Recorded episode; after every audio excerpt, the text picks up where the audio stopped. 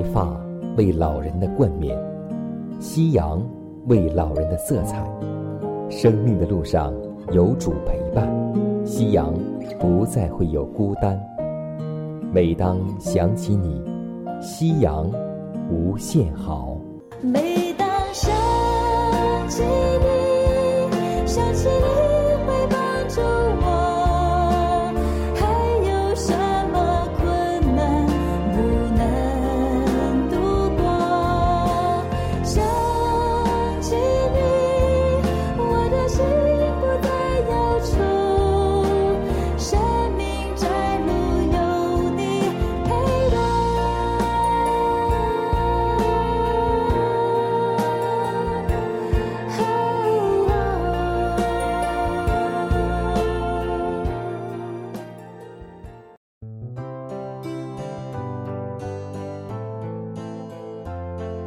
收音机前的各位长辈，亲爱的弟兄姐妹，主内平安，欢迎来到美丽夕阳，我是您的好朋友佳南。大家好，我是小鹿。新的一天已经开始了，今天各位长辈，您的心情还好吗？愿我们大家每一天都能够靠着主，时常喜乐。是的，因为经上告诉我们说，喜乐的心乃是良药，忧伤的灵使骨枯干。今天我们要共同分享一个人物，这个人物是一个名不见经传的人物，他就是亚伯拉罕的老仆人。但这个故事却是给我们意味深长的真理。这个老仆人既是亚伯拉罕忠心的管家。又是信靠上帝的忠实仆人。的确，通过圣经的介绍，我们得知信和不信的原不相配。我们的婚姻更需要等待上帝的安排。下面的时间就交给小鹿姐妹，和我们共同分享这位老仆人带给我们属灵的教训和意义。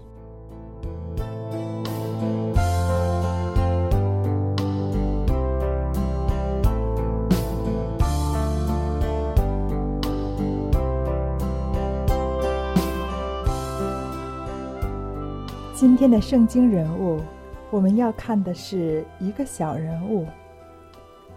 我们甚至无从知晓他的名字，因为圣经中根本就没有记载。这个人物出现在创世纪二十四章，是管理亚伯拉罕全业最老的仆人。希望透过这位亚伯拉罕的老仆人。我们可以学到一些更宝贵的经验。老仆人的事迹记载于《创世纪》二十四章，那里说，亚伯拉罕年纪老迈，于是就把服侍了他最长时间的老仆人，也就是他的管家叫来。亚伯拉罕要他起誓，去亚伯拉罕的老家。为他的独生子以撒娶一个妻子回来。于是老仆人就向亚伯拉罕起了誓，就立即整理行装，动身向美索不达米亚平原，也就是亚伯拉罕的老家走去。这是一个长途跋涉。只靠骑着骆驼前行。终于有一天，他们抵达了拿鹤城。拿鹤就是亚伯拉罕的兄弟。这个时候正是傍晚，可能当时的人有个习惯，就是每当傍晚，各家的女子们就都走出城外去打水。这位老仆人。就让十匹骆驼跪在水井旁边。他对上帝呼求说：“耶和华，我主人亚伯拉罕的神啊，求你施恩给我主人亚伯拉罕，让我在今天遇到好机会。”我现在就站在井旁。城里聚居的女人们要出来打水了。我向哪一个女子说：“请你拿下水瓶来，给我水喝。”如果她回答说：“请喝”，我也给你的骆驼喝。那么，愿这个女子就做你所预定给你仆人以撒的妻子。这样，我便知道你施恩给我主人了。老仆人向上帝的祷告还没有说完，这个时候，利百加肩扛着水瓶从城里走了出来，她的容貌极其俊美。而且还没有嫁人。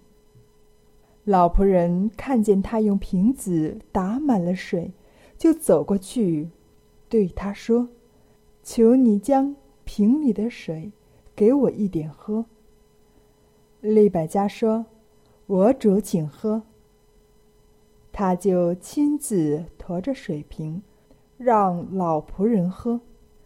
之后，利百加说。我在为你的骆驼打水，叫骆驼也喝足。他就快快地把瓶里的水倒入喂骆驼的水槽里，来回打了很多次。老仆人就单单定睛地看着他，一句话也不说。他要看是否耶和华上帝会按照他所求的。让他能够顺利地为以撒找到一个妻子。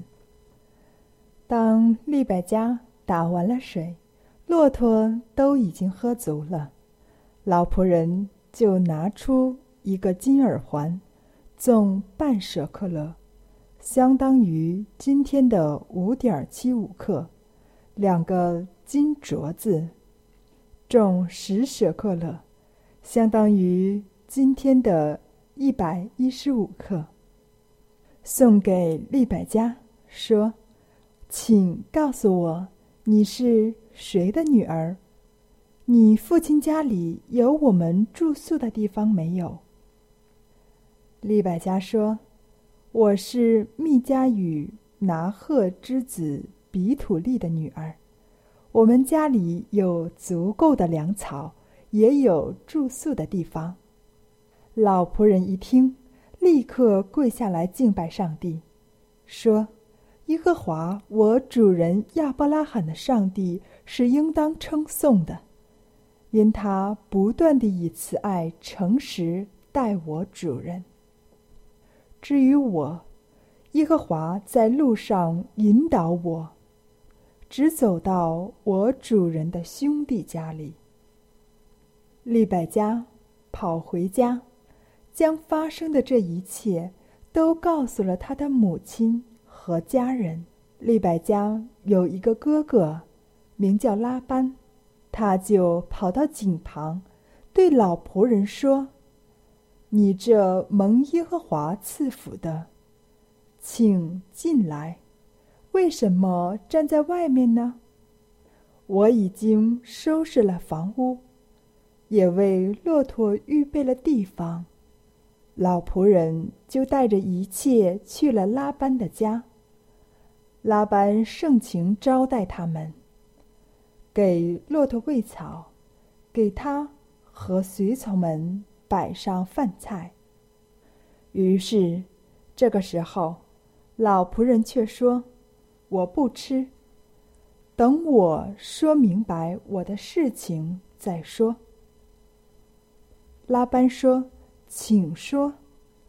老仆人就把整个事情的原委都告诉了他们。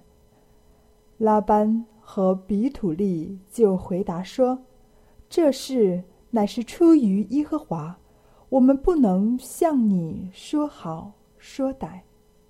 看哪，利百家就在你面前，可以将他带去，照着耶和华所说的。”给你主人的儿子为妻。老仆人一听，立刻跪下敬拜，感谢上帝，然后拿出金器、银器和衣服，送给利百家，也送了一些宝物给利百家的哥哥和母亲。于是，开始吃喝起来。到了第二天的早晨，老仆人对他们说：“请打发我回我主人那里去吧。”利百加的哥哥和母亲说：“让女子同我们再住几日，至少十天，然后她可以去。”老仆人说：“耶和华既赐给我通达的路。”你们不要耽误我，请打发我走，回我主人那里去吧。他们就说：“不然，问问女孩子本人，看她如何想。”结果，利百加说：“我去。”这样，家人就让老仆人带走了利百加，并且为他祝福。又经过了一段长途跋涉，老仆人把利百加平平安安地送到了以撒身边。以撒就娶了利百加为妻，并且一直爱她。听了这段故事，不知您会有什么感受呢？当我看完了这个故事。我第一个感受就是，想起了《真言书》二十五章十三节所说的话：“宗信的使者，叫拆他的人心里舒畅，就如在收割时有冰雪的凉气。”是的，这个老仆人非常的忠心，他完全按照主人的意思。圆满完成了交托给他的任务。可以说，老仆人至始至终，都表现出对主人吩咐的忠心。主人给他的这个任务是比较艰巨的。首先，他要经过长途跋涉。我们要知道，亚伯拉罕离开老家，来到迦南地的时候。走了大约一千五百多公里的路程，而且那个时候没有火车、飞机，他们要骑马、骑骆驼或者坐马车。可能今天的我们已经看骑马和骑骆驼是一项运动，很好玩，但是。如果我们骑上它几个月，穿山越岭，横跨沙漠，我们就会知道是什么滋味了。那时候的路和现在还不一样，全是土路，车、马走过的时候，溅起一溜灰烟。有的地方可能没有路，要砍掉荆棘，开辟出一条路。如果赶上暴风、下雨，那么走起来就会更艰难了。如果有人中途打劫，他们还需要抵抗。那时候没有警察，不能拨打幺幺零，也可能他们会失去一切，甚至是生命。此外，他们还要在野外吃饭、露宿。老仆人的年纪。已经不小了，要受这样旅途之苦，真的是不容易。但是他忠于主人的吩咐，所以甘愿受这些苦。好的环境下，忠心并不难。但在一个困难重重的环境下，我们还会忠心的去完成上帝的工作吗？也许。我们会有很多的借口。当老仆人抵达了拿鹤城，找到利百加，也被盛情邀请进入拉班的家。拉班为他们摆上了饭菜。这个时候正是晚上，老仆人赶了一天的路，一定已经饿了。但是，他做的第一件事情不是吃喝。他说：“我不吃，等我说明白我的事情再吃。”老仆人心里只有一件事，就是能否办成主人交代的任务。如果办不成，他宁愿不接受这家的邀请，立即再去别的家，再想其他的办法。所以，他在讲完了一切话之后，最后说道：“现在你们若以慈爱、诚实待我主，就告诉我；若不然，也告诉我，使我可以或向左。”或向右。这个人忠心到这种程度，除了要达成主人的目标，他不愿意浪费时间做其他的事。而今天的世代，我们很难找到这样忠心的人。很多时候，我们游山玩水，拜访亲朋，这儿看看，那儿望望。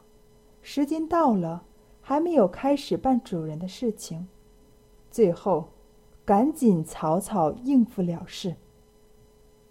主耶稣在寻找忠心的人，我们对上帝所交托给我们的任务，忠心吗？所以，正是老仆人身上这些素质。他才最终顺利的完成了主人交托给他的任务。这也给了我们很多的鼓励，因为我们一开始已经说到，老仆人是个小人物，我们甚至不知道他的名字。除了创世纪二十四章之前之后，我们再也找不到这个人物了。但是。他却做了一件非常重要的事情，为亚伯拉罕的独生子以撒娶来一个妻子。所以，即使我们是小人物，我们的年纪已经老迈，但上帝也会给我们一些重要的事情去做。这一点，在圣经中比比皆是。如果这位老仆人一生当中表现的是不忠心，那么亚伯拉罕不会在最后时刻把一件这么重要的事情交给他去办。问题是，我们是否做好了准备，让上帝可以随时吩咐我们做一件大事呢？在这位老人身上。我们看到，作为基督徒，我们应当具备什么样的素质呢？首先，就是忠心，完完全全的按照主人的意思、上帝的吩咐去做，忠心的传达出上帝的话语，正确的讲解圣经。忠心也表现于不单言。单言在圣经中。就等于没有做，是不忠心。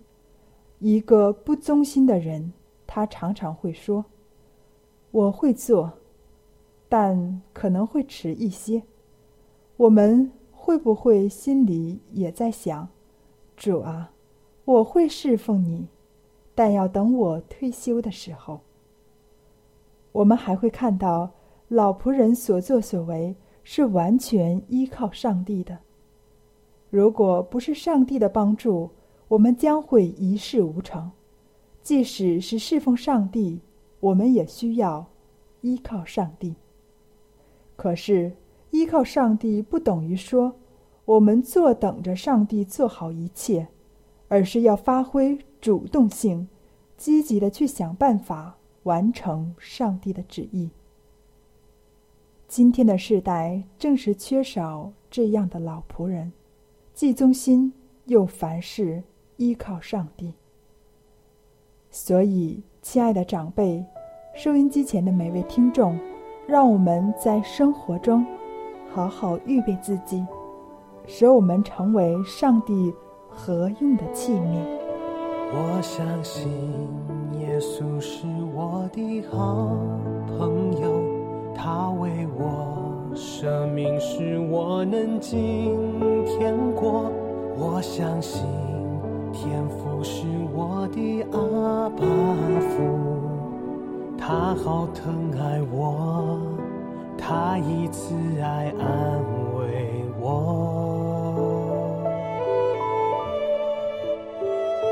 我相信生命是我的安慰者，他时时同在，温柔地牵引我。我相信生命充满美好计划，一生敬拜你，活出最美的旨意。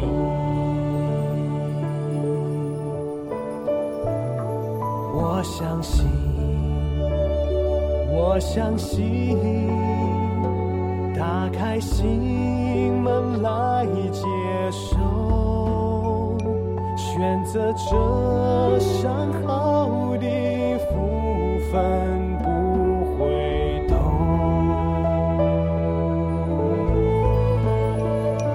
我相信，我相信。我的生命已上有主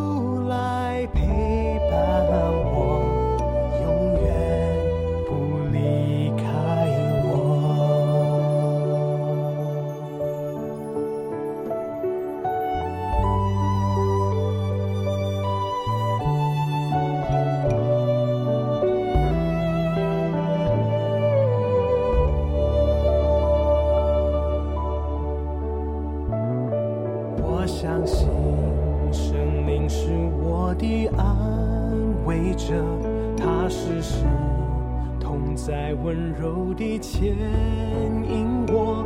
我相信生命充满美好计划，一生敬拜你，活出最美的旨意。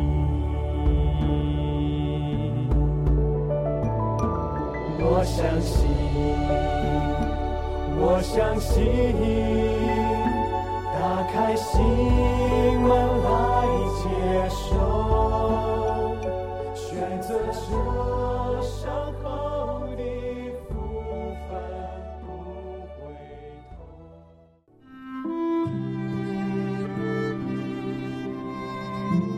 如果没有主的爱，我的生命已不在。如果没有主的爱，哪有我盼望的今天？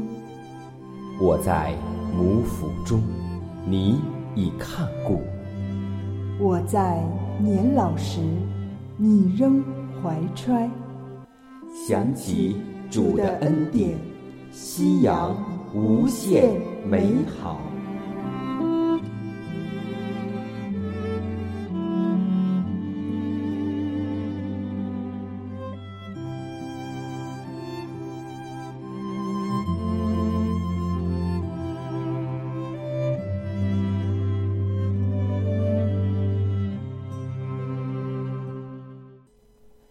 关注老年健康，尽在美丽夕阳。收音机前的老年朋友们，大家好，欢迎继续收听希望福音广播《美丽夕阳》。今天我们都会很看到，在我们的老年生活当中，有好多健康娱乐的场所。有的老年人喜欢做娱乐活动，有的老年人喜欢做文体活动，又有的社区会开一些健康烹饪班。那么，我们是提倡老年朋友去学健康烹饪学校的，因为我们知道，在开办烹饪学校的时候，我们经常去听课，经常去学习，就会告诉我们说怎样做更加的有益健康，怎样做能够更加的增进食欲。但我们要记得，我们切不可给家人提倡菲薄挨饿的饮食，不用茶、咖啡和肉食，也会有更健康而营养丰富的饮食。当教导我们的家人如何配备那对于健康有益而且又美味可口的饮食，这是一项重要的工作。我们会发现，有很多人在吃素食一段时间之后，又重新重蹈覆辙，再次吃肉食。这种人真是愚不可及，同时也显示出缺少如何预备合宜的食物，用以代替肉类的知识。所以呢，我们都知道，在国外一些国家都开设了一些烹饪学校，由聪明的导师去主持。我们也要竭尽一切的可能，使人明白饮食改良的重要价值。所以，我们要用心来思考一下，怎样做素食能够来代替肉食，让人感觉素食不但健康，而且又美味呢？这实在是一门功课。我们要记得，饮食改良要有进步的趋势。今天我们会发现。从报纸、杂志、收音机、网络、电视，会看到很多关于牲畜的疾病天天在增多。吃牛奶和鸡蛋的危险也越久越大。我们当趁现今的时候，设法找滋养丰富而价钱便宜的食物，来代替牛奶和鸡蛋。有很多老年朋友们早餐。只是吃牛奶、油条或是鸡蛋，以及一些简单的面包，但要记得，牛奶和鸡蛋要完全的弃绝，因为现在我们都知道，牛奶和鸡蛋也有很多危险的疾病发生。愿上帝祝福长辈的饮食得以健康。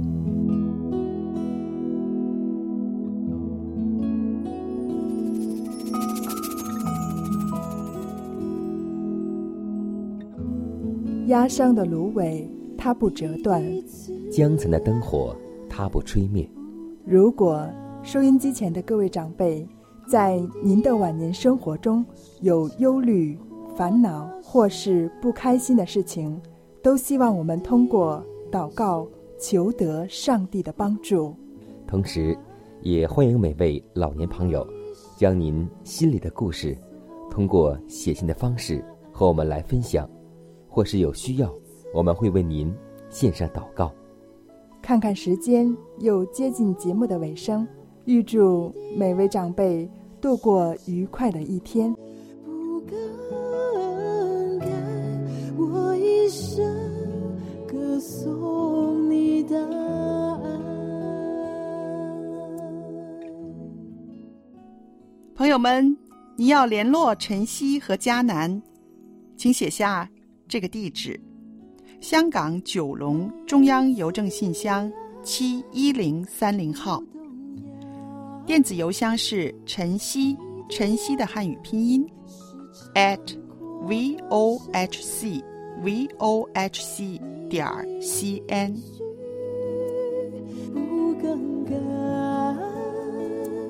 我一生歌颂。